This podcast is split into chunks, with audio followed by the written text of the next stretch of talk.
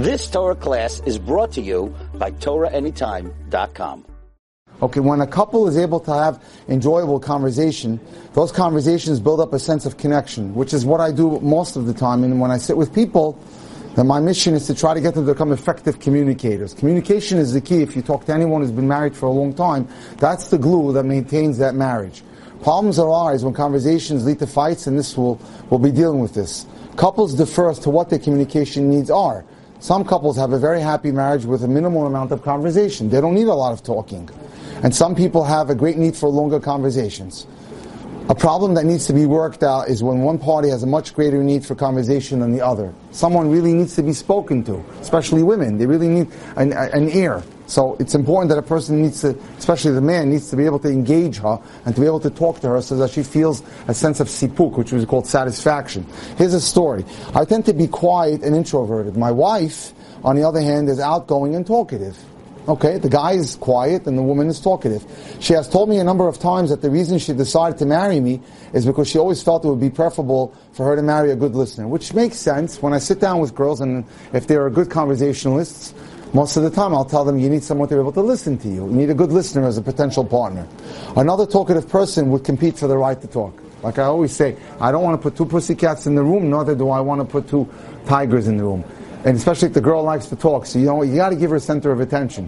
One of the things I remember is when years ago I was involved in medicine, and I was involved, and I had a patent that I was that I had dealt with, and I wanted to show it to the foot care buyer at Walgreens. So I flew up to to Chicago, and he was a not a, a Jewish guy; he was a tall Irish guy wearing a hockey uniform. Chicago Blackhawks. So he always asked me a question. Says, how come I can only find you two to, after 2 o'clock and on during the business day? So I explained to him, I taught in the yeshiva. I told him what the yeshiva is. It's an Institute of Higher Jewish Learning. So he asked me, what do you teach? I said, I teach young men how to behave in marriage. So he says, you got 30 seconds left in, into this meeting. Give me your elevator pitch. What would you teach me? And there's four secretaries sitting there, all wasps like him. So I said, Hashem, I need you now. So I said to him, I'm going to tell you what I taught all my guys. Two less, I'm going to teach you two words in Hebrew. Rob, his name is Robert McCabe. I, I teach my boys that they have to treat the girls makom rishon, first place. A girl needs to feel like she's first place, which means she needs to have a listening ear. She needs to know that the guy is listening and imbibing, and then can make effective rebound and communication with her. So this lady writes, after we were married for over a year, my wife, this man writes, my, my, my wife began to complain to me that I'm not speaking enough. I need to speak more. What? Which I acknowledge. I wasn't a big speaker. She still would like to do most of the talking, but she would like to, for me, Shimon, it's time for you to share your thoughts. Time for you to share your feelings. I wasn't sharing my thoughts and my feelings. Let's say at least he admits to his crime, which is half the battle. Okay, now. I often don't have anything to say and I appear guarded and secretive. I saw that my wife was feeling bad about my absence from the conversation. I personally didn't feel the need to speak, but my wife kept insisting that communication is the tool for us to get closer. She's a thousand percent right on that.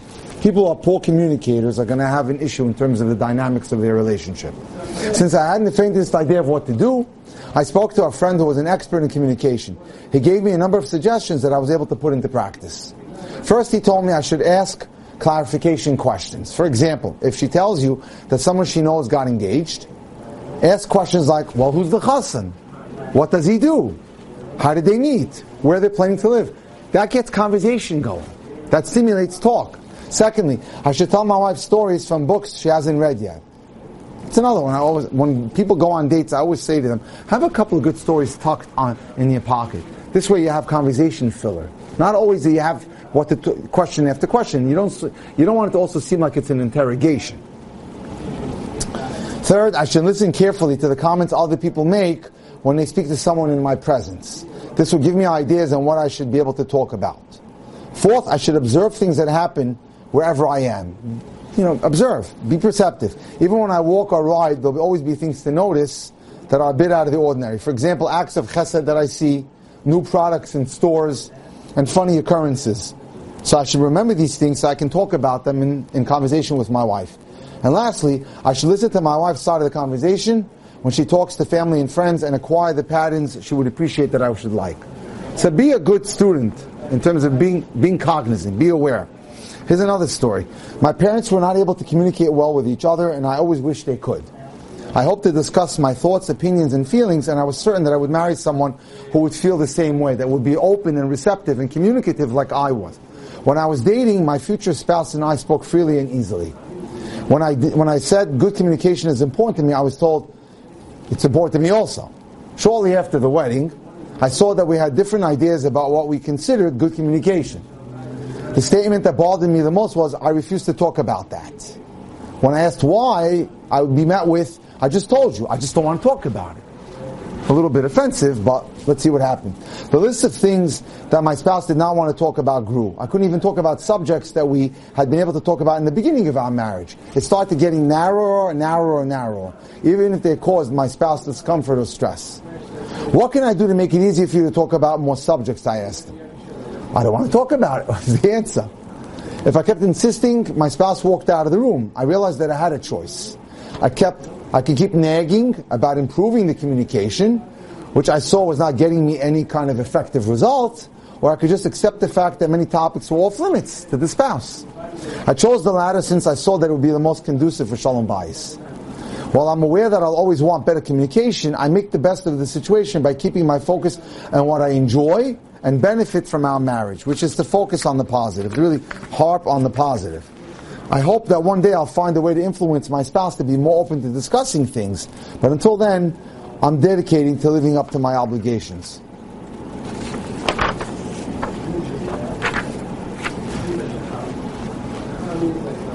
When you give a gift to your husband or wife, you are giving more than just the actual gift. You're giving a message of caring. The more thoughtful the gift, the more it'll be appreciated, regardless of the cost. So if your spouse wants to give you an affordable gift, don't deprive them of the pleasure. Accept it. If you don't really want gifts and you let them give them to you, it's an act of giving on your part and not of taking. There's a whole sign, the whole mechanism to knowing how to receive a gift and accept the gift. Surprise your spouse every once in a while while doing something that will make them feel good unexpectedly. An elderly rabbi who was a halakhic authority in Bnei Brak saw a newly married chassan in shul at the morning prayers the day after his wedding. The distinguished posik approached the young man and told him, two blocks from here is such and such a store. Before you go home, please do me a favor, go to that store. Ask for such and such a perfume. Tell them to wrap it with the fanciest wrapping paper they have. Then go home and give the perfume to your wife as a gift. The chassan was shocked that this great person came over to him and made this suggestion. He took it as an obligation to follow the rabbi's directives. When he brought the gift to his kala, she was thrilled at such thoughtfulness. A few months later, she was still talking about how considerate her husband was. Motivating and influencing people wisely. There are two basic approaches to take when you say something when you see someone doing something wrong. One is to speak harshly to the person and correct them, but this approach won't help you, and you don't know how long they'll behave that way and how can, you can correct what they did wrong. The approach of the smart people, the wise, is to show people how they can correct what they did wrong, instead of just trying to reprove them. This is a healing approach, and the only words that are said are those conducive to healing, the Vilna Gaon tells us. People have mastered the art of motivating and influencing others will have a positive influence on the lives of so many people. Some people see that others excel at this and assume that it's a natural talent. But the reality is, you can become skilled at motivating people and influencing them. When you have an important message for your spouse before you feel he or she has a major need for improvement, speak with calm assurance. Don't go attacking. Since you might be upset you have to work on yourself. But the more important the issue is for you, the more you want to ensure that your message will be well received. Speaking with calmness increases the possibility of you being heard more objectively. After a while, if you become a screamer, they tune out. Someone who just wants to vent frustration will speak in the tone of voice that comes automatically. When someone is upset, that distress will come through as anger and resentment may relieve the speaker because you feel good that you got it off your chest. But what about the receiver of that message? How will he react? How will she react? The speaker is working against his or his own best interest by not speaking in a tone of voice that elicits understanding compassion or any kind of cooperation. Many people say, when he she sees how upset I am, they'll change. In reality, it doesn't work that way. The person hearing the message feels attacked, and guess what? When they're attacked, they're going to go on the counter-offensive, and it becomes a slime war. When someone feels attacked, the response is a counterattack or being defensive. Change is much more likely to occur when you speak in a way that brings out positive feelings on the part of the listener. If you say it in a very refined, distinguished way and keep the tone of the volume down, you have better chances that you're going to get cooperation. A major part of motivating and influencing wisely is to know how, how not to motivate, such as forget about threats, screaming, guilt trips, giving, commanding orders, ultimatums. They don't have their place in marriage. These are, there are two ways to open a closed door. One is to break it down with force.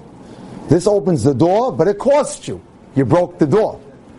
The other way is to use a key or press the right buttons on a coded lock. Learn how to push the buttons. Learn how to use the key. And that's how what you do when you want to get someone to listen to you. Nagging someone leads to withdrawing.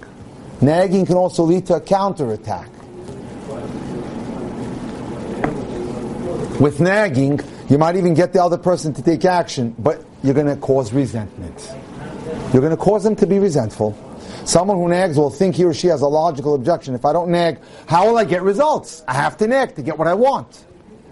This question implies that when one resorts to nagging, the choices are between nagging and not getting what you want resolved. However, anybody who's familiar with negotiation and sales will tell you that there are more approaches that are far more effective. The basic principle behind nagging is if I cause irritation by nagging, eventually the person being nagged would prefer to take action rather than continue being nagged. You know, I had this happen today. I needed a favor from my son's former high school principal, and it was something that was going on for a while my son didn't live up to his responsibilities, so I had to get involved today and deal with this. I prefer that he, I didn't, but I saw that it wasn't going to happen from his end, and so as a parent, I had to get involved. So I said, you know what? I'm going to write the most pleasant text with lots of adjectives of please and thank you and uh, explain to them. He called me up, we settled it. No confrontation, no conflict, no anger. It's the way it goes. One question someone who tends to can ask themselves is, when, when I have when have I had results without nagging? If a nagger responds never, that's obviously inaccurate. If a wife says to a hungry husband, dinner's on the table, a husband surely came to eat. If a husband says to his wife, I put the money on the table for the thing you wanted to buy, there must have been some time when the wife went to get it. Why? Because in both instances, each spouse did not need nagging to get motivated. When someone is angry, he or she must be especially careful of what he or she says or doesn't say. Be careful. For example, when some people are angry with their spouse, they might accuse their spouse of being obnoxious or selfish, inconsiderate, call them stupid. But throwing these words at one spouse won't improve the situation at all. When a person hears these words, he or she is not going to be motivated to act pleasantly or considerately or intelligently towards the other person who's using this language. If you're tempted to use sarcasm, ask yourself, how do I think my spouse will react?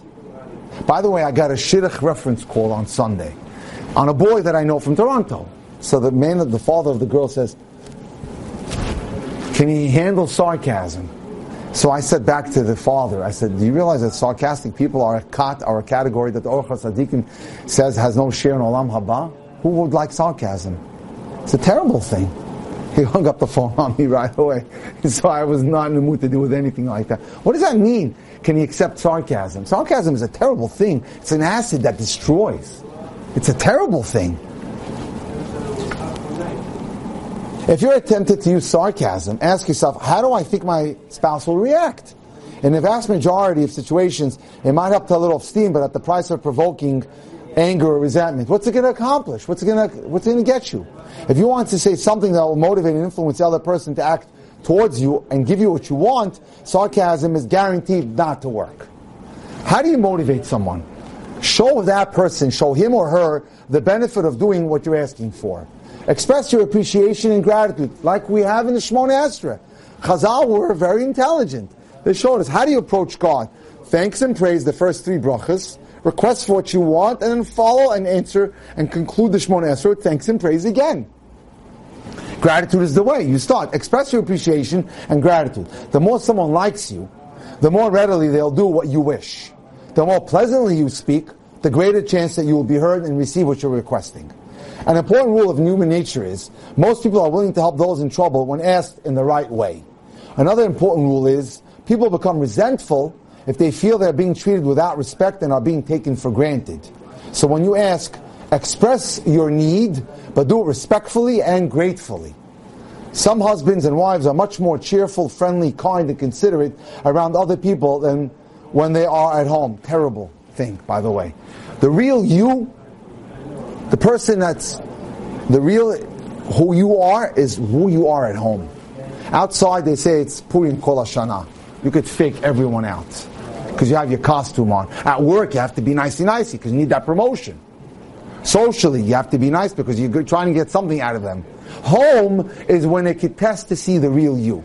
That's the real test of Emuna. What you're like at home. How you deal with your house members at home, with your intimate family members. One option that many spouses use is to act like a lawyer in court. They try to point out to their spouse that he or she is being inconsistent. But this will usually just make that person defensive and not conducive to improving their behavior at home. A more effective approach at home is to gently tell the person that you would love if the same behavior and way of speaking would be applied towards you. You might ask, what can I say or do that will motivate you to treat me the way you treat your cousin, the way you treat your friends, the way you treat your customers or students or strangers? I'd like the same reception. Some people are afraid of using techniques and specific approaches to motivate and influence their spouse because this might be viewed as manipulative. Actually, anything you say or do to get someone to do something for you can be called manipulative. You've just experienced another Torah class brought to you by TorahAnytime.com.